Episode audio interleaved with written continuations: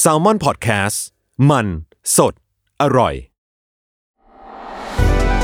สวัสดีครับ ผมหวีพงพิพัฒน์บรรชานนท์ และเอิญกลุนพรเชษพยักษ์ นี่คือรายการ Why It Matter คุยข่าวให้เกี่ยวกับคุณ สวัสดีครับ ยินดีต้อนรับเข้าสู่รายการ Why It Matter คุยข่าวให้เกี่ยวกับคุณนะครับ คุณอยู่กับผมโจจาก Salmon Podcast แล้วก็วันนี้เราอยู่กับพี่หวีครับ สวัสดีครับพี่หวี สวัสดีครับโจ้ครับ สวัสดีครับทุกทุกคนครับ ครับผมพี่หวีครับวันนี้เรามีข่าวร้อนอะไรมา พูดคุยกันนะครับ ครับ ตอนนี้พูดพูดถึงข่าวอื่น คนคงไม่ได้อยากฟังแล้วมั้ง อ่า ของ ฮะ คุณ พูดถึงข่าวนี้ข่าวเดียวครับอ่าก็คือเรื่องเกี่ยวกับคดีความของคุณวรยุทธ์หรือบอสอยู่วิทยา อ่า อ่อ เป็นข่าวอยู่โอ้โหเป็นสัปดาห์แล้วฮะ ใช่ใช่เป็นข่าวใหญ่มากครับ แล้วก็ตอนนี้มีการรับลูกทั้งจากรัฐบาล ทั้งจากอายการทั้งจากตำรวจอะไรเงี้ย อืม เออก็เลยบนหน้าสื่อส่วนใหญ่นะครับ ก็ยังเล่นเรื่องนี้อยู่ อ่า แต่ก็ยังมีสื่อบางส่วนก็ยังเล่นเรื่องน้องชมพู่อยู่ เออน้องชมพู่นี่ไม่ค่อยขึ้นของผมเลยแต่ อ๋ว่าอเหรอ หน้าฟีดผมนี่เป็นเป็นเรื่องของบอสอยู่วิทยานี่เย อะมาก อ่าใช่บนออนไลน์บนสื่อส่วนใหญ่ก็จะเล่นอันเนี้ยแต่ก็จะมีทีวีบางช่องก็ยังเล่นเรื่องน้องชมพู่อยู่ครับ อ่า ข่าวข่าวเจาะของเขา ก็จะเห็นแบบมีเล่นทั้งข่าวออนไลน์ด้วย อืม แล้วก็ชาวเน็ตเอาไปเล่นเป็นมีมด้วยอะไรต่างๆ นานา ใช่สนุก อ่า สนุกมากเลยอย่างในในทวิตเตอร์นะโจนะที่ ครับ เขาเล่นมุกว่ายังไงนะครับ อันนี้ก็เมื่อกี้คุยกับพี่หวีก่อนเข้ารายการบอกว่าเนี่ยมีคนเล่นมุกว่า ตอนสมัยมหาลัยมีเพื่อนอยู่สามคน อืม มีเพื่อนอยู่สามคน ติดคุก อ้าว โดนคดี โดนคดี อืม คนที่อยู่นิติเนี่ย ติดคุก ม คนที่อยู่วิศวะก็ติดคุก แต่คนที่อยู่วิทยาเนี่ย ไม่ติดคุก อ้าวโอ้ โอ้ โหไป ครี ซะ เอ อ ท ย่าง มาก ครีเอทมาก ชาวเน็ตนี่สุดยอด ชาว จ เน็ ริ ต งๆ ไทยสุดยอด จริง ชอบชอบชอบมากนะครับ แต่ว่าก่อนอื่นก่อนที่จะไปว่าเรื่องเนื้อหาคดีนะ ครับ สิ่งแรกที่อยากให้ทุกคนเข้าใจเรื่องตรงนี้ก่อน อืม ก็คือตระกูลอยู่วิทยาเนี่ย อืม เขามีคนเยอะ อ่า แล้วเขามีไม่ได้เกี่ยวดองกันสัมพันธ์แนบแน่นกันขนาดนั้น เป็นตระกูลใหญ่ว่างั้น ต เถ ระ อะ กูลค่อนข้างใหญ่ อืม มีคนหลายคนนะฮะ ครับ เอ ผ อ ม ก็อธิบายคร่าวๆแบบนี้ก่อนแล้วกันว่าตระกูลอยู่วิทยาเริ่มจากคุณเฉลียวอยู่ที่อยู่วิทยานะผู้ก่อตั้งกระทิงแดงในเมืองไทยอะไรเงี้ยก็ว่าไป แล้วก็ท่านท่านมีภรรยาสองคน อืม ภรรยาคนแรกกับคนที่สอง ตอนเนี้ยไอ้เครื่องดื่มกระทิงแดงแล้วก็พวกผลิตภัณฑ์ในเครือ เช่นสปอนเซอร์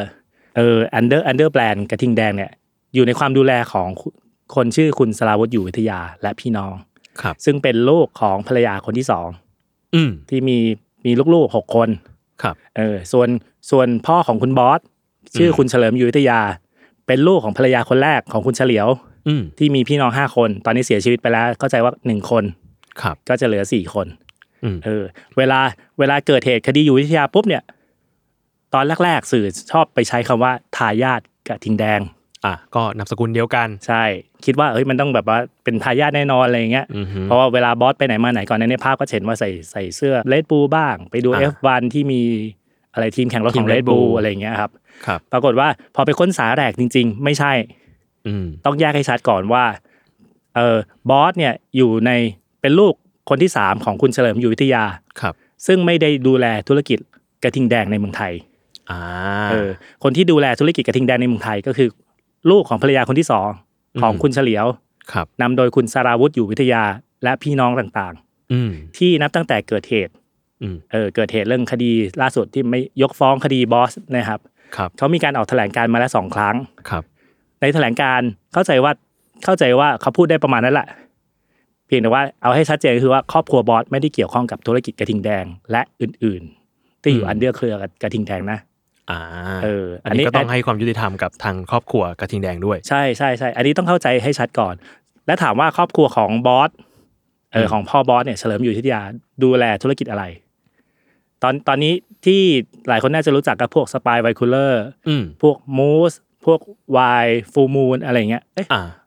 หรือมูสขออภัยไม่ไม่ไม่ชัดเจน อ่าฮะ แล้วก็ไปช่วยช่วยดูแลแบรนด์ Red Bull ในต่างประเทศ อ่า เออคือแบรนด์ Red Bull ในต่างประเทศก็ไม่ได้ไม่ได้เป็นจิตกิจการของตระกูลอยู่วิทยานะ อืม เออไม่ได้เป็นกิจการที่คุณสราวุธอยู่อยู่วิทยาที่ดูแลกระทิงแดงอยู่เนี่ยไปดู เรียกว่าเขาแยกกันดูแลนะนะ ใช่ก็แย่งดูแล แบรนด์ Red Bull ในต่างประเทศ คนที่ถือหุ้นใหญ่เป็นคนชาวออสเตรีย อืม 51%ชื่อชื่ออ่านยากมากลองไปเซิร์ช Google ดูชื่อ ผมก็อ่านไม่ออก อ่านไม่ออกเป็นกันว่ายังไง แล้วก็มีคุณเฉลิมอยู่วิทยาพ่อของบอสเนี่ยไปช่วยถือหุ้นด้วย อ่า แต่ไม่ใช่หุ้นใหญ่ อืม ดังนั้นคนบริหารจริงจะเป็นฝั่งฝั่งนั้นซะมากกว่า คุณ ครับ เฉลิม ผม ไปช่วยบริหารด้วยนิดหน่อย อ่า ดังนั้น ดังนั้นตอนแรกที่ที่หลาย ๆ สื่อชอบใช้คำว่าทายาทกระทิงแดง เนี่ยจึงผิด อืม ผิดในเชิงข้อได้จริงนะเออ อาจจะเพราะว่าแปลมาจากข่าวต่างประเทศที่ว่า Red Bull Air อะไรก็ว่าไป อ่า คือทายาทของ Red Bull อันเนี้ยอันนี้พอได้ แต่ทายาทกระทิงแดงกระทิงแดงไม่ใช่ อ่าคือมันแปลมาแบบนั้นไม่ได้ว่าอย่างนั้นเถ ใช่ อะเพราะว่า ใช่ จริงๆแล้วแบรนด์ Red Bull กับแบรนด์กระทิงแดงมันแยกกัน แยกกัน บริหารอย่างสิ้นเชิง ใช่ อาจจะ อืม อาจจะแปลมาเป็นคำว่ากระทิงแดงแต่แต่มันคือสองแบรนด์ อืม ที่แยกจากกัน อันนี้อันนี้เอาอยากจะตั้งหลักแบบนี้ก่อน ครับผม เออแล้วเวลาไปแบรนด์สินค้าอะไรจะได้จะได้แบบเอาให้ถูกต้อง เอาว่าแบรนด์ให้ถูก ใช่ อย่าไปอย่าไปทำอะไร อย่าไปทำครอบครัวอะไรที่เขาไม่ได้ทำอะไร อ่า ไม่ได้ ครับผ ข้อเกี่ยวข้องกับอันนี้โดยตรง อ่า อะไรพวกเนี้ย โอเค ตอนหลังหลายๆสื่อก็เลยหันมาใช้คำว่าบอสอยู่วิทยาแทนเห็นไหม อ่าก็ตรงตัว ใช่ เพราะหลายสื่อเริ่มเข้าใจเริ่มเก็ตละ อืม ว่าว่าครอบครัวของอยู่วิทยาทั้งหมดไม่จริง ๆ ก็ไม่ได้เกี่ยวข้องกับครอบครัวของบอสขนาดนั้น อืม โดยเฉพาะแถลงการณ์ล่าสุดที่เขาบอกว่าครอบครัวของบอสไม่เคยมาปรึกษา ไม่เคยมาขอคำแนะนำไม่เคยยุ่งเกี่ยวกับตระกูลยุวิทยาอื่น ๆ ที่ดูแลเครือกระทิงแดงทั้งสิ้น อืม คือเอาจริงๆก็เห็นใจ เพราะแถลงการณ์ออกมาสองฉบับ ครับ ไม่สามารถพูดได้ชัดขนาดนั้นว่านามสกุลเดียวกัน แต่คนละเรียกว่าไม่ได้ไม่ได้ใกล้ชิดกันขนาดนั้นนะ ใช่ แต่แยกกันอยู่นะ อืม อะไรเงี้ยเคสนี้จะใกล้เคียงกับกรณีแพรวา ครับ ที่นามสกุลใหญ่มาก อิสลามกุลนายุทธยาอะไรเงี้ย อืม ที่ตอนหลังก็จะมีคนในราชสกุล อืม ออกมาตั้งโต๊ะแถลงว่า แพรวาก็แพรวานะ อ่าอ่า ไม่ได้เกี่ยวกับตระกูลนะ อย่าด่าเหมารวมตระกูลอะไรพวกเนี้ยฮะจริง ๆ ก็ก็อยากให้ให้ความเป็นธรรมกับเขาหน่อย แล้วก็ให้ยึดข้อเท็จจริงนี้เป็นเป็นเบสในการตามคดีนี้ อืมอืมอ๋ออ่ะโอเคครับ ทีนี้ถ้างั้นเรามาเข้าเรื่องตัวตัวคดีนิดนึงครับพี่หวี อันเนี้ยคือเท่าที่อ่ะผมเป็นแบบชาวเน็ต อันดับคนหนึ่งที่ผมรู้สึกว่า ถ้าตามดูก็จะรู้ว่าบอสอยู่วิทยาเนี่ย ไม่ถูกสั่งฟ้องจากอายการ ใช่ อ่า ก็คือระบบของกระบวนการยุติธรรม คือถ้าเป็นคดีอาญาอายการเนี่ยต้องเป็นคนสั่งฟ้องศาลแต่ว่าเรื่องเนี้ยคืออายการไม่สั่งฟ้อง ใช่ใช่ อืม หรือจะใช้คำไม่ชัดขึ้นก็คือว่าสั่งไม่ฟ้อง อ่ะสั่งไม่ฟ้อง ใช่ เพราะเพราะตอนตอนแรกมาตำรวจตำรวจมีความเห็นสั่งฟ้อง ครับ แล้วก็ส่งสำนวนให้อัยอัยการตรวจ อืม ทานตรวจสอบต่างๆอัยการชุดแรกก็มีคำสั่งฟ้องนะครับ เออเพียงแต่ว่ามีการยื่นหนังสือขอความเป็นธรรม อืม ก็นำไปสู่อายการชั้นที่สูงขึ้น และมีคำสั่งไม่ฟ้อง อืม เออทำให้โดยสถานะคดีตอนนี้ คดีของบอสอยู่วิทยาทั้งหมดที่เกี่ยวข้องกับเหตุรถชนปี 55 คือจบหมดแล้วนะครับ อืม ยุติแล้ว อืม ต่อให้คุณตามข่าวคุณอาจจะเห็นว่าอายการตั้งคณะทำงานมาสอบสวน ให้เวลา อืม 7 วัน อืม ตำรวจตั้งคณะทำงานมาสอบสวน ให้เวลา 15 วันเอ่อล่าสุดมีนายกตั้งคณะทำงานมาสอบสวน มีอาจารย์วิชามหาคุณมาเป็นประธาน ให้เวลา 30 วัน ทั้งหมดเป็นคณะทำงานที่ตั้งขึ้นมาเพื่อศึกษาข้อเท็จจริง เท่านั้น ไม่เกี่ยวกับคดี ไม่เกี่ยวคดีครับ อืม แต่ว่าในเชิงคดี คดีจบแล้ว ในเชิงเอกสารในเชิง เอ่อข้อหลักฐานอะไรต่าง ๆ เนี่ยคือจบแหละ ใช่ คดีนี้จบ ใช่ใช่มียกเว้นนิดหนึ่งกฎหมายมียกเว้นยกเว้นนิดหนึ่งคือ ยกเว้นมีการพบพยานหลักฐานใหม่ อืม ซึ่งคดีผ่านมา 8 ปี ตอนนี้จะไปหาหลักฐานใหม่จากไหนล่ะ มันก็ไม่มีแล้วแหละ ใช่ อืม ยากมาก และมียกเว้นอีกนิดหนึ่งคือครอบครัวของผู้เสียชีวิตคือดาบตำรวจ วิเชียนกลั่นประเสริฐสามารถฟ้องได้ อืม แต่ปัญหาคือดาบตำรวจวิเชียนไม่มีครอบครัว อืม ภรรยาเห็นว่าเห็นว่าแยกหย่ากันแล้ว ลูกไม่มีพ่อแม่ ไม่มีลูก เสียชีวิตหมด ไม่มีครอบครัวเหลือแล้ว ไม่มีครอบครัวเลยแล้ว พี่ชายฟ้องแทนไม่ได้ อืม พี่น้องฟ้องแทนไม่ได้ โดยนิตินัยโดยสถานคดีคือคดีตอนเนี้ยจบแล้ว 99.99% อืมอืม อืมยากมากเลย เหมือนว่าถ้ามีการเคลื่อนไหวอะไรที่หลังจากนั้นอ่ะ มันเป็นเหมือน พยายามทำให้กระแสสังคมมันมันเบาบางลงมากกว่า ใช่ใช่เขาเข้าใจว่าเป็นการแอคชั่นเพื่อตอบตอบรับกับกระแสสังคมที่ที่สัปดาห์ก่อนช่วงปลายปลายสัปดาห์ที่พอมันมีข่าวว่าไม่ฟ้องปุ๊บอ่ะโหสังคม รุ รุน น แร แรง ง มาก ทุกคนพูดถึงบอสอยู่วิทยา อืม เล่นมุกเกี่ยวกับเอ่อกระทิงแดงตำรวจรูปปั้นตำรวจอุ้มเด็ก อ่า ก็กลายเป็นอุ้มกวดกระทิงแดง กระทิงแดง แทน แทน อะไรอย่างเงี้ย อ่าฮะ เออห้อยพระปุ๊บกลายเป็นห้อยขวดกระทิงแดงแทน โหแต่กระแสมาแรงมากจริง แรง ๆ มาก นะแล้วกระแสกลายเป็นว่าคำวลีที่บอกว่า คนรวยไม่ติดคุก คุกมีไว้ขังคนจนเนี่ยยิ่งแบบกลับมาใหม่อีกรอบหนึ่ง ใช่ใช่ตำรวจบอกใหญ่าอย่าไปพูดคำนี้นะมันสะเทสะเทือนจิตใจเขา อ่ะเข้าใจ แต่โดยข้อเท็จจริงของคดีมันมันคือแบบนั้นแหละครับ อืม อืมมันคือคนรวยมีโอกาสที่จากต่อให้ทำผิด ม ต่อให้ทำผิดก็โอกาสเข้าคุกน้อยกว่าคนจน ผมว่า Impact ของคดีเนี้มันคือการที่พยานหลักฐานมันค่อนข้างพร้อมมากๆอะ อืม คือชัดเจนมากๆ แต่สุดท้ายแล้วก็เอาผิดคนที่รถชน ขับรถชน คนเสียชีวิตเนี่ยไม่ได้ อืมใช่จริงจริง ๆ ต้องอาจจะต้องแบบนี้ก่อนว่า เออ คือต่อให้ต่อให้บอสเป็นคนก่อเหตุชนต่างๆนานาพยานหลักฐานเราเราค่อนข้างชี้ไปว่าเออบอสน่าจะมีส่วนผิดนะ แต่โดยหลักการนะครับตามกฎหมายคือว่าคนที่ศาลยังไม่ตัดสินเราถือยังถือเป็นผู้บริสุทธิ์นะ อืม ปัญหาของของคดีนี้คือมันไม่สู่ศาลไง อืม มันไปไม่ถึงศาลไง หลายคนที่มาด่าศาลในคดีเนี้ย เอารูปตาช่างเอียงอะไรก็ว่าไปมา คดีไม่ถึงศาลนะครับ อืม มันจบลงในชั้นอายการชั้นตำรวจ อืม อืม หืม ซึ่งเศร้าพอไปคุยกับหลายคน จริง ๆ ตอนที่มีข่าว เรื่องเรื่องเนี้ยมันเกิดขึ้นจากขข่าวของสำนักข่าว CNN นะ ครับ สำนักข่าวระดับโลกทำไมมาสนใจเรื่องในเมืองไทยอะไรเงี้ยจริง ๆ นักข่าวที่ทำก็เป็นน่าจะเป็นคนไทยแหละเออแล้วก็พอเป็นข่าวเรื่องนี้มา ก็มีนักข่าวสำนักข่าวต่างประเทศอีกอีกหลาย ๆ แห่งก็มาคุยกัน พี่ก็อยู่ในนั้นด้วยเลยก็คุยกัน แล้วทุกคนก็แบบโอ้ยมันเกิดขึ้นได้ไงวะ อืม เออทำไมทำไมคดีซึ่งอายการมีคำสั่งฟ้องไปแล้วอะอยู่ดีมันกลับมาเป็นสั่งไม่ฟ้องไปได้ อ๋อแปลว่าก่อนหน้านี้คืออายการทีมอายการเนี่ย อืม สั่งฟ้องไปแล้ว สั่งฟ้องไปแล้วครับ แล้วอยู่ๆก็มาเรียกว่ากลับคำสั่งฟ้องเป็นสั่งไม่ฟ้องแทนเนี่ย ใช่ ครับ ใช่ครับ สั่งฟ้องไปแล้วครับ ก่อนหน้านี้ถ้าถ้าถ้าโจจำได้ทุกคนจำได้นะเอ่อคดีบอสก่อนหน้าเนี้ยที่มันเป็นข่าวใหญ่มันเกิดขึ้นปี 60 อืม คราวนั้นเนี่ยแค่เอาตัวบอสมา เพื่อพาตัวขึ้นศาลนะฟ้องฟ้องคดีสู่ศาลแค่นั้นเอง ครับ แต่ปัญหาคือตอนนั้นน่ะบอสหนีไปแล้ว อืม ไปอยู่ที่อังกฤษแล้ว ถูกผิดอีกเรื่องนะฮะแต่ว่าปัญหาคือบอสไม่เข้าสู่กระบวนการยุติธรรมแค่นั้นเอง อืม อืมเวลาพูดถึงบอสอยู่วิทยาวรยุทธ์อยู่อยู่วิทยาเนี่ยหลายคนน่าจะจำภาพเขาใส่ชุดสีน้ำเงินนะ อืม ใส่หมวกแก๊ป ใส่ สี หมวก น้ำ แก๊ป เงิน ใส่ อะไร แว่น เงี้ย ดำ ใช่ ภาพไอการใส่เสื้อโปโลสีน้ำเงินเนี่ยมันคือภาพวันแรกวันที่เกิดเหตุ อืม เออที่พอเกิดเหตุปุ๊บ ตอนตีห้าครึ่งเขาหนีเขาไปอยู่ในบ้าน ให้ อืม พ่อบ้านมามอบตัวแทนก่อนตอนแรกตำรวจไม่ยอมเขาไปล้อมบ้าน ให้มามอบตัว สุดท้ายบอสยอมมามอบมอบตัวที่สอนอทองหล่อ ครับ แล้วก็มีพามีการพาตัวไปที่โรงพยาบาลตำรวจ เพื่อตรวจ ใช่เพื่อตรวจสารในเลือดอะไรก็ว่าไปเงี้ย อืม นั่นคือครั้งแรกและครั้งสุดท้ายที่บอสเข้าสู่ กระบวนกระบวนการยุติธรรมของไทย อืม เออ ซึ่งก็คือหลังเกิดเหตุหนึ่งวันแล้วจากนั้นก็หายไปเลย วันวันเดียวเกิดเหตุแล้ว อ๋อวันเดียว ที่เกิดเหตุ กันอ้าว ใช่แล้วหลังหลังจากนั้นก็หายไปเลยครับ อืม อีกอีกภาพที่หลายคนน่าจะได้เห็นก็คือเขาใส่แว่นดำที่โจวาเนี่ย อ่า เขาใส่แว่นดำใส่เสื้อลายพรางหน่อย ครับ ๆอันนั้นคือภาพที่นักข่าว AP ไปดักหน้าบ้านเขาที่ลอนดอน อ๋อ เออ ไม่ได้อยู่ไทย ไม่ได้อยู่ไทย พยายามไปถามว่าเอ้ยเรื่องคดีความคุณจะบินกลับไปมอบตัวเข้าสู่กระบวนการยุติธรรมไหมอะไรเงี้ย ครับ เออเขาเขาเขาก็ไม่ตอบ อืม ก็ยิ้มยิ้มยิ้มให้กล้องแล้วก็เดินเข้าบ้านไป อีกวันนะครับเอพีก็ไปดักก็ก็เห็นเห็นแหละแต่มีบริการเหมือนกันกัน อืม หลังจากนั้นหนึ่งสัปดาห์เขาย้ายบ้านหนีเลย อืม อืมอันนี้อันนี้คือปัญหาคือสิ่งที่ทำเชื่อว่าทำให้หลายคนไม่พอใจคือ คือตัวบอสเองไม่ไม่ยอมเข้าสู่กระบวนการยุติธรรม อืม อืมไม่ยอมสู้เข้ามาสู้คดีแบบเออกระบวนการมันมีอยู่ คุณมีทนายคุณสามารถเข้ามาสู้คดีได้ ถูกผิดอีกเรื่องนะครับ แต่ว่าคุณต้องคุณต้องพยายามให้ความร่วมมือกับไอ้นั่นหน่อยอย่าลืมว่าอันนี้มีคนตาย อืม ให้ความร่วมมือกับตำรวจกับอายการหน่อย แต่ว่าที่ผ่านมาคือเขาเขาไม่อยู่ไม่ไม่เข้าสู่กระบวนการยุติธรรม อืม ไม่ไม่คุยไม่อะไรเลย ใช่ใช่ อืม ที่ผ่านมากระบวนการทุกอย่างส่งทนายมาหมดเลย อืม แล้วก็มีภาพปรากฏในสื่อว่าเขาใช้ชีวิตแบบสบายมาก อืม ดูบอล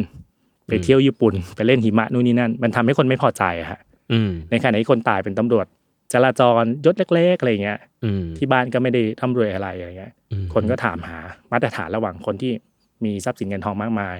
อืม กับคนที่เออใช้ชีวิตเป็นตำรวจด้วยนะอะไรเงี้ย อืม แล้วอยู่อยู่ดีๆวันหนึ่งมาเสียชีวิตอะไรเงี้ย อืม ว่าจะคืนความยุติธรรมให้เขายังไง ถูกผิดอะไรก็ให้ศาลตัดสินอะไรเงี้ยครับ อืม อีกอันหนึ่งก็คือว่าพอข้อมูลเริ่มปรากฏ หลังจากมีข่าวว่าอายการมีคำสั่งเด็ดขาดไม่ฟ้อง ซึ่งมันทำให้คดีทุกอย่างอย่างที่บอกโจ้บอกผู้ฟังทุกคนตอนแรกว่ามันจบละคดีเนี้ยมันจบละ 99.99%สิ่งที่น่าสนใจคือว่า มีคนปล่อยเอกสาร อืม มาให้กับนักข่าว เชื่อว่าตอนนี้ทุกคนน่าจะได้อ่านละ ครับ เอกสารคำสั่งเด็ดขาดไม่ฟ้อง มาจากทั้งฝั่งอายการและฝั่งตำรวจ อืม เออเหมือนผมเห็นอยู่แวบ อืม ๆ แต่ว่าเห็นเป็นแบบเวอร์ชั่นตัดทอน ใช่ ใจความบางอย่างออกมา เอกสารที่หลาย ๆ สื่อเอามาใช้อะครับ ครับ เป็นเอกสารซึ่งคนในกระบวนกระบวนการยุติธรรมอะเอามาให้ มันแสดงให้เห็นว่าอะไร แสดงให้เห็นว่า คนที่อยู่ในระบบอยู่ในกลไก เขาเองก็อาจจะไม่พอใจ อืม กับสิ่งที่เกิดขึ้นเนี้ยและความสำคัญของเอกสารที่มีคนเอามาให้ครั้งเนี้ยคืออะไร ความสำคัญคือมันแสดงให้เห็นภาพรวมภาพกว้างมากขึ้น พยานหลักฐานใหม่หลังเกิดเหตุไปเจ็ดปี อืม การวัดความเร็วใหม่ ที่พยายามไม่ให้ไม่ให้แตะเส้น 80 กิโลเมตรต่อชั่วโมง อืม ซึ่งถ้าแต่เส้นเนี้ยมันเคยมีดีกาอยู่ว่า เกินเส้นนี้ไปคุณมีโอกาสโดนความผิดฐานขับรถโดยประมาท อืม ทำให้ผู้อื่นถึงแก่ความตายได้ ซึ่งโทษแรง อืม อะไรอย่างเงี้ยฮะ ซึ่งจริงๆเอกสารโทษทีครับพี่หวีคือซึ่งจริงๆเอกสารเหล่านี้จริงๆแล้วมันเป็นพับลิกไหมฮะมันเป็นสาธารณะสามารถเข้าถึงได้ไหมครับ เออเข้าถึงได้ถ้าถ้าจะใช้วิธีเข้าถึงปกติแบบที่พี่ชอบใช้ใช้กฎหมายข้อมูลข่าวสารขอเนี่ยฮะ อย่างนั้นนะได้ ไม่ได้ อ้าวไม่ได้ ไม่ได้ครับ อ๋อ เออมีข้อยกเว้นว่าเป็นเป็นสำนวนคดีมันอาจจะทำให้การบังคับใช้กฎหมายเสื่อมประสิทธิภาพ อ๋อ ถ้า โอเค ถ้าแหล่งข่าวไม่เอามาให้ยากมากที่จะเข้าถึง อ๋อโกคราวนี้มันเลยเป็นเรื่องใหญ่เพราะว่ามันมีคนเอาออกมาให้ ใช่ อื มันมีมีคนในแหละไม่รู้ไม่รู้จักคนไหนนะผมก็ไม่รู้เหมือนกัน แต่แต่การที่เอกสารพวกนี้มันหลุดหลุดออกมาได้เนี่ย มันแสดงให้เห็นว่าเออมีคนคนไหนเองไม่พอใจ อืม และไอ้เอกสารที่ออกมามันให้ข้อมูลใหม่ และสามารถเชื่อมจิ๊กซอว์อะไรบางอย่าง ที่ทำให้เห็นภาพภาพใหญ่ของกลไกที่ทำให้บอสอยู่วิทยาหลุดคดีได้ อืม อืม คือมัน จะพูดได้ไหมว่ามันมีการตกแต่งสำนวนบางอย่าง พูดยากนิดหนึ่ง ครับ นิดหนึ่งปัญหาของสำนวนคดีอะครับคดีไหนที่ไม่จบหรือไม่ไม่ไปถึงศาลฎีกาอะไรเงี้ยบางทีเราไม่ได้เห็นภาพภาพรวมหรือรายละเอียดทั้งหมด อืม ว่ายังไงอย่างคดีบอสเนี่ยไม่ถึงศาลเลยด้วยซ้ำอะไรเงี้ย อืม เราก็ยากมากที่จะได้เห็นภาพรวมอะไรเงี้ยก็มีการเสียงลือเสียงเล่าอ้างกันบ้าง แต่ว่าโดยโดยข้อเท็จจริงก็คือว่าสำนวนที่ตำรวจทำให้อายการตั้งแต่แรกเลย ก็อ่อน อืม พูดง่าย ๆ อ่อน มีคำถามเยอะมากครับ อย่างเช่น อย่างเช่นหนึ่งก็คือเรื่องสารเสพติดที่ตรวจพบในเลือดของบอส อืม ทำไมไม่อยู่ในสำนวน อ่า เออเพอถ้ามีเรื่องอันนี้อาจจะมีข้อหาอื่นเพิ่มก็ได้ หรืออาจจะเพิ่มน้ำหนักให้ข้อหาที่โดนฟ้องอ่ะสุดท้ายนำไปสู่การพิสูจน์ในศาลแล้วก็ว่าไป อืม สองอย่าลืมว่าก่อนหน้านี้ไม่กี่เดือนฮะปปชชี้มูลตำรวจที่ทำสำนวนคดีบอสเออว่าคุณทำงานหละหลวมทำให้สุดท้ายแล้วเจ้าตัวผู้ต้องหา อันนี้ยังไม่ใช้คำว่าจำเลยนะฮะผู้ต้องหา อืม หลบหนีออกไปนอกประเทศได้ อืม เอออแสดงว่าการทำงานของตำรวจมีปัญหา อืม สามอายการสั่งตีกลับไปให้พนักงานสอบสวน หาพยานหลักฐานเพิ่มหลายครั้งมากเลย อะไรเงี้ย อืม คือคือก่อนหน้าเนี้ยคือให้สั่งไปเพื่อหาพยานหลักฐานให้มันแน่นขึ้น อืม แต่หลังจากนั้นมีการเข้ามาของคนอีกกลุ่มหนึ่ง ที่นำไปสู่การหาพยานหลักฐานที่ทำให้เจ้าโตวหลุด อื เอ ม อ อืม อืม อืมมันเลยมันเลยดูดูเป็นปัญหามากขึ้น ใช่ มันมันเลยทำให้เห็นกลไก หรืออาจจะเรียกว่าเป็นขบวนการก็ได้ ครับ ที่ใหญ่คงเป็นโครงสร้างที่ใหญ่โตมากที่สุดท้ายนำไปสู่การหลุดคดีของของบอสอยู่วิทยาหนึ่งอย่างที่บอกตำรวจทำสำนวนอ่อน อืม หลายคนชี้ละข้อที่จริงหลายอย่างชี้สองพอพอไปถึงอายการอายการชุดแรกๆก็ก็สั่งฟ้องนะครับ อย่างที่บอกอะสั่งให้ฟ้องให้ดำเนินคดีอายการพยายามทวงให้ตำรวจเอาตัวบอสมาเข้าสู่กระบวนการยุติธรรมตั้งแต่ปีห้าหก อืม ยันปีหกศูนย์ไม่มีสักครั้งนะฮะ อืม ด้านหนึ่งคือตัวบอสเองมีทนายเก่ง อืม ปัญหาคือทนายเป็นอดีตสว อ่าฮะ ทนายทำงานอยู่ในสภา อืม อยู่ในสภาคือใกล้ชิดผู้มีอำนาจหลายๆฝ่าย อืม อะไรเงี้ย และที่สำคัญคือตัวทนายคนเนี้ยเคยทำงานร่วมกับพลเรือเอกสิทธวัฒน์วงษ์สุวรรณ ครับ ที่กลายเป็นโฟกัสในสังคมตอนเนี้ยพลเรือเอกสิทธวัฒน์คือใคร หลายคนอาจจะไม่รู้จัก ครับ พูดนามสกุลปุ๊บ รู้เลย ว่าน้องชายของพลเอกประวิตยวงษ์สุวรรณ อืม โอเค คือเราคือเราไม่รู้หรอกว่าสุดท้ายแล้วพลเอกสิทธวัฒน์มีส่วนในมีส่วนในคดีนี้มากน้อยแค่ไหนยังไง ครับ แต่ connect โดยคอนเน็ชันคือสสองคนเนี้ยทนายความของบอส ซึ่งเป็นอดีตสว รู้จักกับพลเรือเอกสิทธวัฒน์แน่ อืม เพราะเคยทำงานในกรรมาธิการชุดเดียวกันในสภา เป็นเวลา 3 4 ปีอะฮะ อืม เออและต่อมาก็คือพลเรือเอกสิทธวัฒน์วงษ์สุวรรณก็มาเป็นประธานกรรมาธิการกฎหมายของสนช ซึ่งกรรมาธิการกฎหมายสนช ชุดนี้แหละ คือชุดที่มีบทบาทสำคัญทำให้สุดท้ายอายการสั่งไม่ฟ้อง คดีพลิกพอชุดนี้เลย อืม อืม มือนก่อนหน้านี้มันก็จะเป็นแบบรูปคดีอีกแบบหนึ่ง ใช่ พอจนพอมาช่วงเนี้ยแหละที่คดีมันพลิก ใช่ ก่อนหน้านี้เขาก็โอเคเขามีมีเงินในการจ้างทนายนะก็พอมีทรัพย์สินบ้าง ทนายที่จ้างมาก็เป็นข้อกฎหมาย ใช้กลไกทางกฎใช้เทคนิคทางกฎหมายในการยื้อคดีฮะอย่างเช่นการไม่ไปพบตำรวจเนี่ยห้าหกถึงหกศูนย์น่ะเขาอ้างยื้อไปไม่อยู่ในประเทศบ้างขอเลื่อนขอนู่นนี่นั่น เลื่อนอายการเจ็ดครั้งไม่ไปพบ อ้างว่าอยู่ต่างประเทศบ้างอ้างว่าติดธุระอ้างนู่นนี่นั่นบ้าง คือใช้เทคนิคทางกฎหมาย ส่วนหนึ่งก็ยื้อคดีให้มันนานไป การยื้อคดีเนี่ยมันทำให้สองในห้าข้อหาที่เขาโดนฟ้องอะข้อหาแรกที่ไม่คือตัวบอสเนี่ยหลังก่อเหตุเมื่อวันที่สามพฤษภาปีห้าห้าชนดาบตำรวจ วิเชียนกันต์ประเสริฐ ครับ ก็โดนตั้งข้อหาแรกมีมีห้าข้อหาฮะข้อหาที่ตำรวจเองก็สั่งไม่ฟ้องคือ ข้อหาเมาแล้วขับ อืม อืมซึ่งอันนี้ก็มีข้อสังเกตอีกก็คือว่า หลังเกิดเหตุเกิดเหตุใหม่ ๆ เนี่ยเออตำรวจก็ไม่ยอมให้บอสมาเป่าอะแอลกอฮอล์อะไม่ยอมตรวจเลือด อืม หลังเกิดเหตุใหม่ๆ กว่าจะไปตรวจเลือดก็ตอนตอนเย็นๆแล้ว ซึ่งบอสก็อ้างว่าหลังเกิดอุบัติเหตุ ผมก็ไม่กินเหล้าย้อมใจอะไรก็ว่าไปเนี่ย อ่า มันทำให้สุดท้ายไอ้ข้อหาเนี่ยเมาแล้วขับหลุดไป อืม เหลือสี่เวลาต่อมาทนายความขอยื้อขอยื้อขอยื้ออีกสองข้อหาก็ก็หลุดไป เพราะอายุความแค่ปี อายุ เดียว ความหมด อืม ปีเดียวเหลืออีกสองข้อหา ซึ่งหนึ่งข้อหาหมดอายุความปีหกศูนย์ตอนที่บอสหนีไปอยู่ต่างประเทศละ อืม เออคือชนแล้วหนี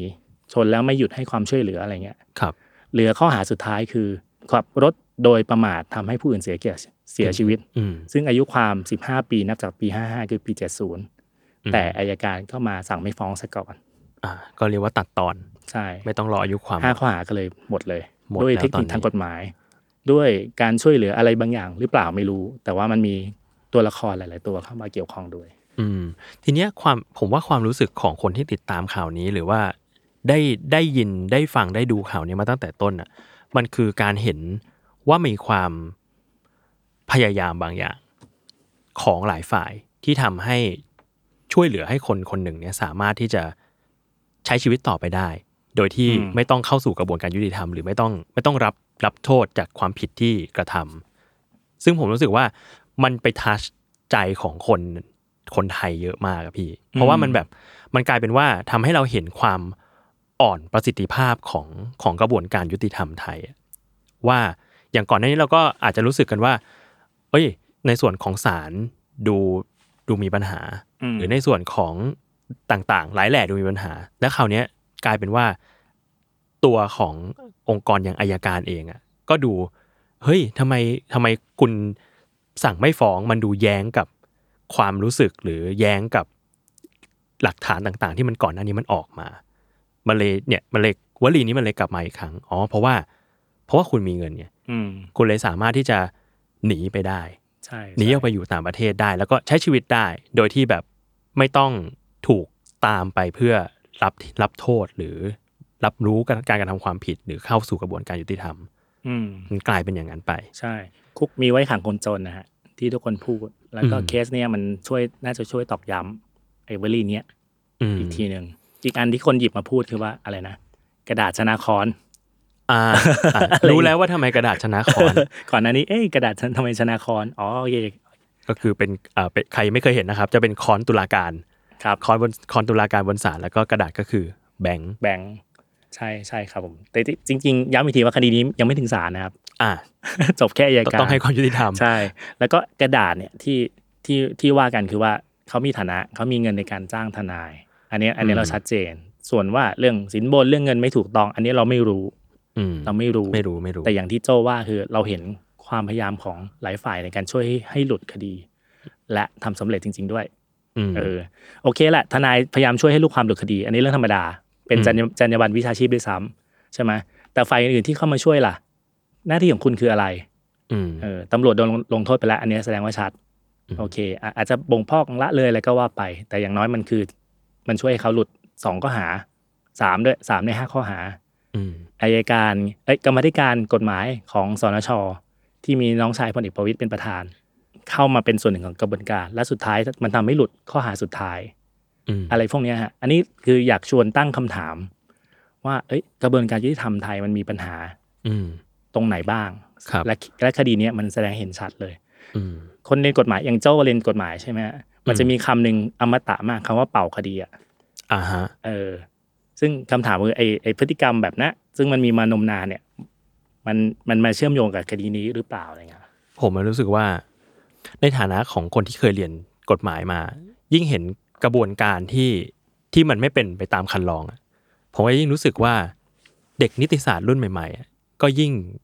ใช้ชีวิตลำบากขึ้นมากขึ้นเรื่อยๆ คือมันมันเป็นเคสตัดดี้อันหนึ่งแหละ แต่มันกลายเป็นว่า แล้วเราจะยึดหลักการอันไหนกันแน่ มันน่าเสียดายหรือเปล่ากับการที่ เออโอเค เราสามารถทำให้คนหนึ่งเนี่ย ไม่ต้องเข้าสู่กระบวนการยุติธรรมได้ หลุดคดีได้ แต่มันคุ้มไหมกับการที่กระบวนการระบอบทั้งระบบมันรวนไปหมดเลย เพราะว่าเราต้องช่วยเหลือคนหนึ่งคน อืม อืม ใช่ครับ อย่าลืมอย่าลืมว่าเคสนี้เป็นเคสดังมาก และเกิดขึ้นในกรุงเทพด้วย อืม ปีหนึ่งมีคดีเกิดเป็นแสนนะครับ เราไม่รู้ว่ามีพฤติกรรมที่คล้ายๆเคสนี้อีกกี่คดี อืม ที่ไม่เป็นข่าว หรือที่อยู่ต่างจังหวัดอะไรเงี้ยเอาจริงๆการให้อัยอายการเข้ามาช่วยดูสำนวนของตำรวจก่อนฟ้องเนี่ย โดยเชิงในเชิงหลักการมันดี อืม มันดีนะ มันคือเอาคนที่ไม่ได้ทำสำนวนแต่แรกอะมาช่วยดูว่ามีปัญหายังไงไหมและสั่งให้สอบเพิ่มได้ แต่ปัญหาเคสเนี่ยมันแสดงให้เห็นปัญหาของปัญหาคือว่าตำรวจก็มีปัญหาอายการเองก็มีคำถาม จริงๆมีมีอีกขั้นตอนหนึ่งก่อนส่งฟ้องศาลก่อนจะถึงศาลด้วยซ้ำคือให้ผบตรอะฮะมาช่วยดูสำนวนครั้งสุดท้าย ซึ่งปัญหาของเคสเนี่ยก็คือว่าคนที่ช่วยดูสำนวนครั้งสุดท้ายอะเขามอบหมายอะชื่อให้ชื่อพลตำรวจโทเพิ่มพูนชิดชอบ ได้ยินนามสกุลอาจจะคุ้น อืม ๆก็ก็ใช่แหละเขาเป็นน้องชายขอ ครั ง บผม ของนักการเมืองคนนั้นอะไรเงี้ย ครับ ซึ่งพลตำรวจโทเพิ่มพูนเขาบอกว่าเขาเขาดูว่าดูสำนวน โอเค มันข้อกฎหมายชัดนู่นนี่นั่นชัด โอเคเขาก็เซ็นไปคำถามคือคุณได้ดูสำนวนละเอียดแค่ไหนว่ามันมีปัญหาตรงไหนไหม เพราะขนาดนักข่าวคนทั่วไปได้ดูไอ้ตัวสรุปสำนวนออกมา ก็ยังเห็นเลยว่าเอ้ยมันมีปัญหาตรงนี้ตรงนี้ตรงนี้นี่นะ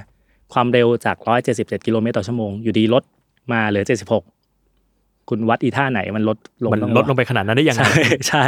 ใช่พยานหลักฐานใหม่หลังเกิดเหตุเจ็ดปีในในทางคนถือกฎหมายฮะ มันน่าจะเอะอยู่แล้วล่ะว่าเฮ้ยคุณยังจำเหตุการณ์วันนั้นได้อยู่หรออะไรเงี้ย อืม เออเป็นพยานหลักฐานประจักษ์พยานจริง ๆหรออะไรเงี้ยเออถ้าคำถามคือตัวตำรวจเองอ่ะที่มีคำความความเห็นไม่แย้งความเห็นอายการอ่ะ คุณได้ดูรายละเอียดมากน้อยแค่ไหนยังไง หรือสำนวนส่งมาให้คุณปุ๊บ คุณก็โอเคอ่ะองค์ประกอบครบ คุณเซ็นผ่านปั๊มไปส่งส่งไปเลยอะไรเงี้ย จริงๆเนี่ยอย่างอย่างที่บอกกลโดยกลไกมันดีนะพนักงานพนักงานสอบสวนตำรวจในพื้นที่ ส่งให้อายการอายการทบทวนกันเอง ส่งให้พบตรมอบหมายใครมาทำก็ได้ ก่อนที่คดีจะถึงศาลนะครับ แต่ปัญหาคือว่าคคดีเนี้ยมันทำให้เห็นชัดเลยตำรวจมีปัญหาอายการเองมีปัญหา กรรมาธิการกฎหมายสนชเข้ามาวุ่นวายอีก อืม ตัวผบตรและคนที่มอบอำนาจให้ทำแทน ก็มีคำถามอีกว่าคุณได้ทำงานแค่ไหนยังไง มีปัญหาไปหมดเลย มีปัญหาไปหมดเลย อย่างที่โจ้ว่าจริง ๆ คุยกับโจ้ก่อนเข้ารายการว่าเออเด็กนิติสมัยเนี้ยน่าจะปวดหัวนะ ปวดหัวมากอะ ปวดหัว นี่ผมนึกภาพแล้วแบบโหถ้าผมสอบนิติอยู่ช่วงนี้นี่น่าจะปวดหัวมากทีเดียว อืม หลายหลายอย่างเลยแหละ มันมีการบิด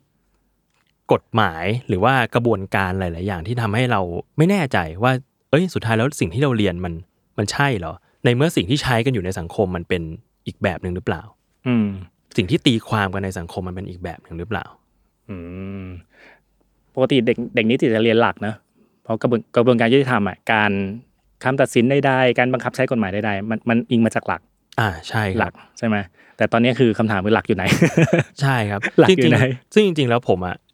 ผมค่อนข้าง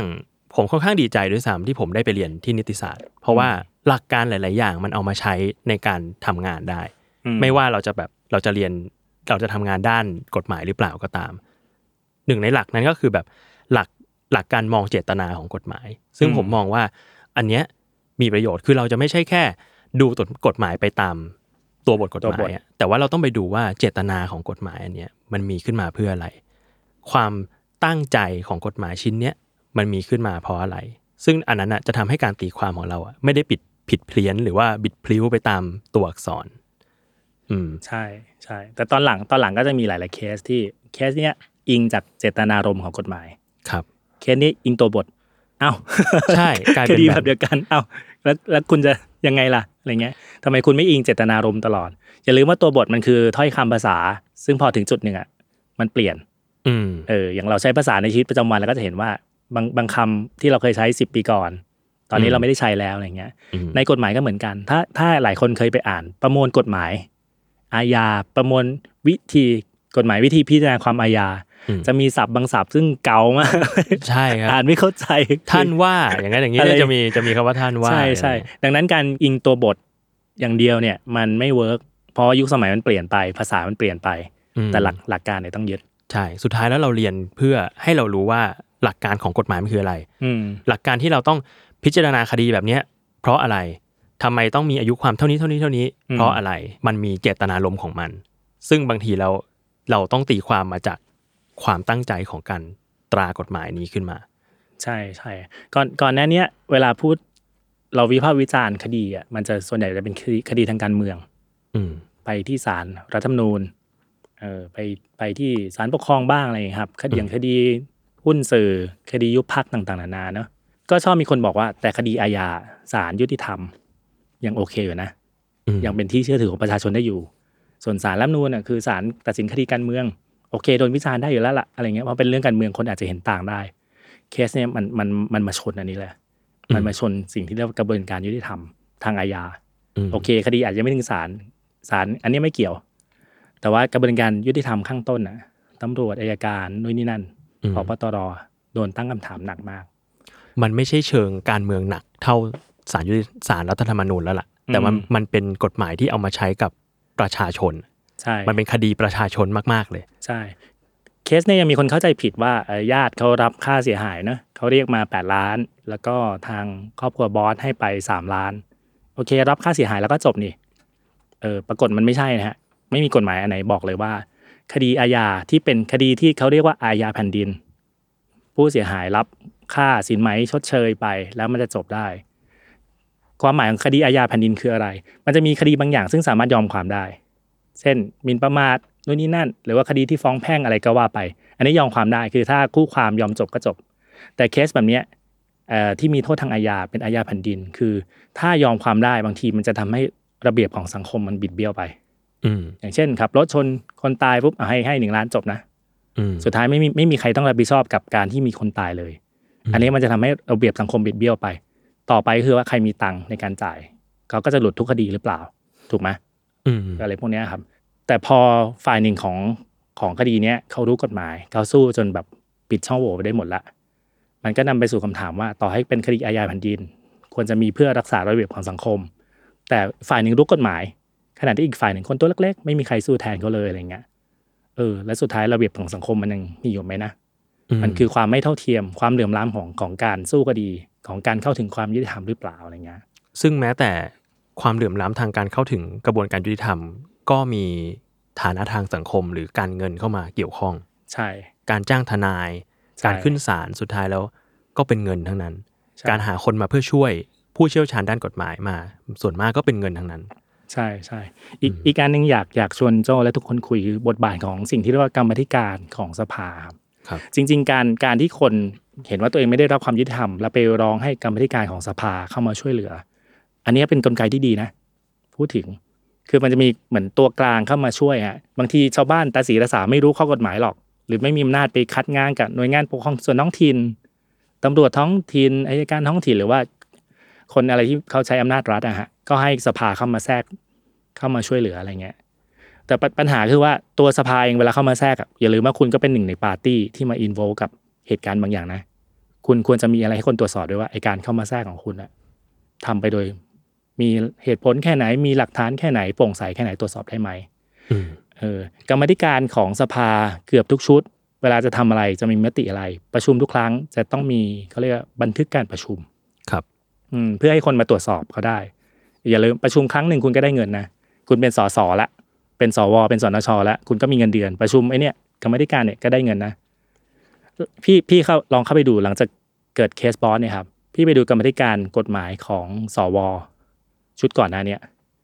ชุดก่อนปีสี่เจ็ดที่มีการยึดอำนาจกัน เขาประชุมร้อยครั้ง มีบันทึกการประชุม 95 ครั้ง อืม โอเคไม่ร้อยเปอร์เซ็นต์แต่ แต่เยอะ 95เปอร์เซ็นต์ อืม โคตรเยอะ ในบันทึกการประชุมพี่ไปนั่งดู เขาไปไปดูงานต่างประเทศเขายังบอกเลย ต่อให้รู้ว่าไอเนี่ยโดนด่าแน่นอน อ่ะ ชาวบ้าน ก็ต้อง ด่า บอก แน่เออ ะ ดูงานฟรีจากภาษีประชาชนเนี่ย ก็ก็ยังบอกเลย แต่พอมาชุดกรรมาธิการกฎหมายสนชที่เข้ามาช่วยเรื่องคดีบอสเนี่ยฮะต่อให้เขาบอกว่าเข้ามาช่วยเรื่องข้อเท็จจริงเฉยๆนะเขาอยู่ห้าปีครับ ประชุมร้อยกว่าครั้งเขาไม่มีบันทึกการประชุมเลยแม้แต่ครั้งเดียว อืม งงมากเลย อืม น่าสงสัยมากเลย เออ ม วันก่อนเขาก็มาแถลง ครับ นะว่าอย่างนั้นอย่างนี้นู่นนี่นั่นคำถามคือว่าคนเราเวลาพูดอะไรมันก็พูดได้ครับ อืม แต่ว่าไอ้ตัวรายงานอะไรที่มันเป็นเอกสารหลักฐานอะอยู่ไหนคุณเปิดเผยหรือเปล่า อืม อะไรเงี้ยก่อนหน้านี้เขาบอกด้วยซ้ำมีกรรมาธิการอีกคนบอกว่าเขาไม่เกี่ยวกับคดีบอสเลยจบไปแล้วเออแต่มีน้องอีกคนที่อยู่สื่ออีกช่องหนึ่งเขาไปคนเจอ ว่ากรรมาธิการกฎหมายตั้งคณะทำงานขึ้นมาตรวจสอบข้อเที่จริงคดีบอส เอ้า เอ้าพูดไม่ตรงกับตัวที่เอกสารรายงานคำถามคือเราควรจะเชื่อใคร อืม ก็ต้องเชื่อเอกสารถูกไหมโจ อืม ใช่ไหมแล้วก็อย่างที่วันก่อนมาอธิบายยาวเหยียดเลยใช้เวลาเป็นชั่วโมงคำถามคือคุณพูดอะไรก็ได้ครับ ขอดูเอกสารหน่อยว่าเอกสารบันทึกว่ายังไง อืม เออ ปัญหาคือไม่มี อืม นั่งพี่หยุดยาวสี่วันเนี่ยพี่ไปนั่งดู ดูจนเว็บล่ม อะ อ่าฮะ ตอนแรกนึกว่าเฮ้ยแม่งบล็อกปะวะไม่ใช่ เว็บล่ม เออเน็ตไม่ดีเน็ตบ้านไม่ดี สิ่งที่ทำได้ตอนนี้คือว่าก็เหมือนเดิมฮะก็ยื่นขอข้อมูลไป อืม อืม แล้วก็รอสองปี อืมสองปี นานมาก ได้ข้อมูลหรือเปล่าไม่รู้ แต่ว่าอยากรู้ว่า อืม เอออยากรู้ว่าสุดท้ายแล้วคือยังไงอะไรเงี้ย อืม เออ ช่วงคดีบอสอยู่วิทยาช่วงเนี่ยสัปดาห์ที่ผ่านมาครับ ที่เอ่อร้อนแรงมากๆ มีคนแชร์เพลงหนึ่งเยอะมากนี่คือเพลงเอ่อของวงไททสมิธชื่อเพลงว่ายุติธรรม ยุติขีดธรรม ซึ่งผมว่ามันเป็นการสะท้อนมุมมองของคนรุ่นใหม่ต่อระบอบยุติธรรมไทย อืม ระบบยุติธรรมกระบวนการยุติธรรมไทยว่าจริง ๆ แล้ว คุณมาเพื่อให้ความหมายของคำว่ายุติธรรมให้เป็นตรงตามคำคือความเที่ยงธรรมหรือเปล่า ม หรือคุณให้ภาพลักษณ์ว่าคุณเป็นคนยุติความเป็นธรรม ม ที่ให้กับสังคมนี้ อืมอืม ซึ่งอันเนี้ยเป็นปัญหามากๆสำหรับผม เพราะจริง ๆ แล้ว กระบวนการตุลาการ กระบวนการยุติธรรม มันควรจะให้ความเที่ยงธรรม แก่ทุกคน แก่สังคม แก่คนทุกคนที่มาเรียกร้องความยุติธรรม ความเที่ยงธรรมต่อสังคมเนี่ยแต่กลายเป็นว่า ภาพลักษณ์ของกระบวนการยุติธรรมทุกวันเนี้ยมันกลายเป็นกระบวนการยุติความเป็นธรรมซะมากกว่า อืมไม่ได้ยุติอย่างเป็นธรรม ใช่ แต่เป็นยุติความเป็นธรรม อืม ก็เลยฝากไว้ ซึ่งซึ่งน่ากลัว ใช่ครับ เพราะเรื่องนี้มันใกล้ตัวเรามาก มากกว่าที่เราคิดแน่ ๆมากกว่าที่เราคิดแน่ เราออกจากออฟฟิศไปเดินไปโดนรถชน ๆเราก็ไม่รู้ว่าเราจะได้ความยุติธรรมหรือเปล่า ใช่ อืม นะอันตรายเหมือนกันนะครับ ก็อย่างที่บอกว่าคดีเนี้ยพูดแล้วเศร้านะครับ แต่โดยข้อเท็จจริงคือเกือบร้อยเปอร์เซ็นคือจบแล้ว อืม อืมตอนเนี้ยเราก็ต้องแค่รอดูว่าแล้วสุดท้ายคณะทำงานที่อายการตั้งมา ตรวจสอบข้อเท็จจริง คณะทำงานที่ตำรวจตั้งมา ตรวจสอบข้อเท็จจริง คณะทำงานที่รัฐบาลตั้งมาตรวจสอบข้อเท็จจริง เขาจะได้อะไรออกมา แล้วจะนำไปสู่ความเปลี่ยนแปลงอะไรได้หรือไม่ เพราะอย่าลืมว่ากระบวนการยุติธรรมถูกเรียกว่าปฏิรูปมานานมาก แล้วก็ปฏิรูปอย่างเข้มข้นปี 57ถึง62 แต่ปัญหาเดิมๆก็ยังคงอยู่คำถามคือคุณปฏิรูปอีท่าไหน หรือไปถึงไหนยังไง อืม อะไรเงี้ย หรือไปอยู่ตรงไหน ดูที่ผิดที่อยู่หรือเปล่า อืม หรือมันเริ่มถึงกระบวนการไหนแล้ว ใช่ใช่ครับ อืม ก็อยากอยากให้ทุกทุกคนส่งเสียงอะฮะเอออย่างอย่างอย่างเคสเนี้อาจจะยากแต่ส่งเสียงหน่อยว่า ไม่มีครั้งที่สองพูดพูดแล้วก็ซ้ำ ครั้งสุดท้ายขอให้เป็นคดีสุดท้ายอะไรเงี้ยพูดแล้วก็ซ้ำซากแต่มันก็ต้องพูดเรื่อยๆฮะ อืม เพื่อย้ำอีกทีหนึ่งแล้วก็ข่าวเนี้ยพอมันไปถึงที่อายการอะพยายามส่งเสียงไปหาอายการหน่อย อืม เออว่าตอนเนี้ยความน่าเชื่อถือของคุณโดนตั้งคำถามนะ อืม โดนชาเลนจ์อย่างหนักมาก อืม คุณควรจะมากรองตำรวจ ไม่ไม่ไม่ไม่ใช่ว่าคุณคุณทำอะไรแล้วโดนตั้งคำถามซะเองอะไรอย่างเงี้ย อืม อืมจริงๆมีมีคนยื่นข้อเสนอแบบเป็นรูปธรรมหน่อย ปกติเวลาสั่งคดีอะไรตำรวจไม่กี่คนก็สั่งได้ ก็มีบางคนเสนอว่าต่อไปทำงานในรูปแบบคณะกรรมการไหมมีหลายคนหน่อย อย่างน้อยทำอะไรไม่ดีถ้าคนไม่เห็นด้วยเขาจะได้ค้านได้ อืม อะไรเงี้ยมาช่วยสั่งคดี หรืออีกข้อเสนอหนึ่งคือให้ให้อายการลงมาสืบเอง อืม ตอนนี้อายการอยู่บนหอคอยงาช้างอะฮะ อืม ไปดูสำนวน ดูสำนวนอย่างเดียว เป็นหลัก มีอะไรก็สงสัยก็ก็ก็ส่งไปกลับไปให้ทำอะไรเงี้ย อืม ต่อไปอายการเดินสืบเองได้ไหม อืม เออเรียกพยานมาให้ปากคำเองได้ไหมอะไรเงี้ย ม ตอนนี้ก็ยังกักกันอยู่ฮะคนในกระบวนการยุติธรรมก็จะแบบ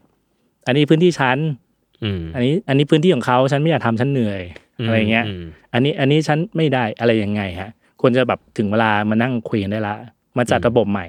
เพราะสิ่งที่คุณคิดว่าดีปรับนิดปรับหน่อย จริง ๆ มันในสายตาชาวบ้านมันไม่ดีเลย อืม มันคือปัญหาหมักหมมแล้วก็ไม่เห็นอนาคตเลย อืมควรจะมาดูระบบกันอีกรอบหนึ่งเนาะ ใช่ ว่ามันควร ใช่ จะเป็นแบบไหนกันแน่ ใช่ครับ ครับ ผมอ่ะโอเคงั้นวันนี้ก็ประมาณนี้เนาะครับ ใช่ครับเศร้าๆครับ เศร้าๆครับวันนี้ โอเคครับ ก็ใครที่ฟังแล้วอยากฟังรายการอีก ติดตามได้ที่ช่อง Why It Matter คุยข่าวเกี่ยวกับคุณครับ ทุกช่องทางของ Salmon Podcast สำหรับวันนี้ก็สวัสดีครับ สวัสดีครับ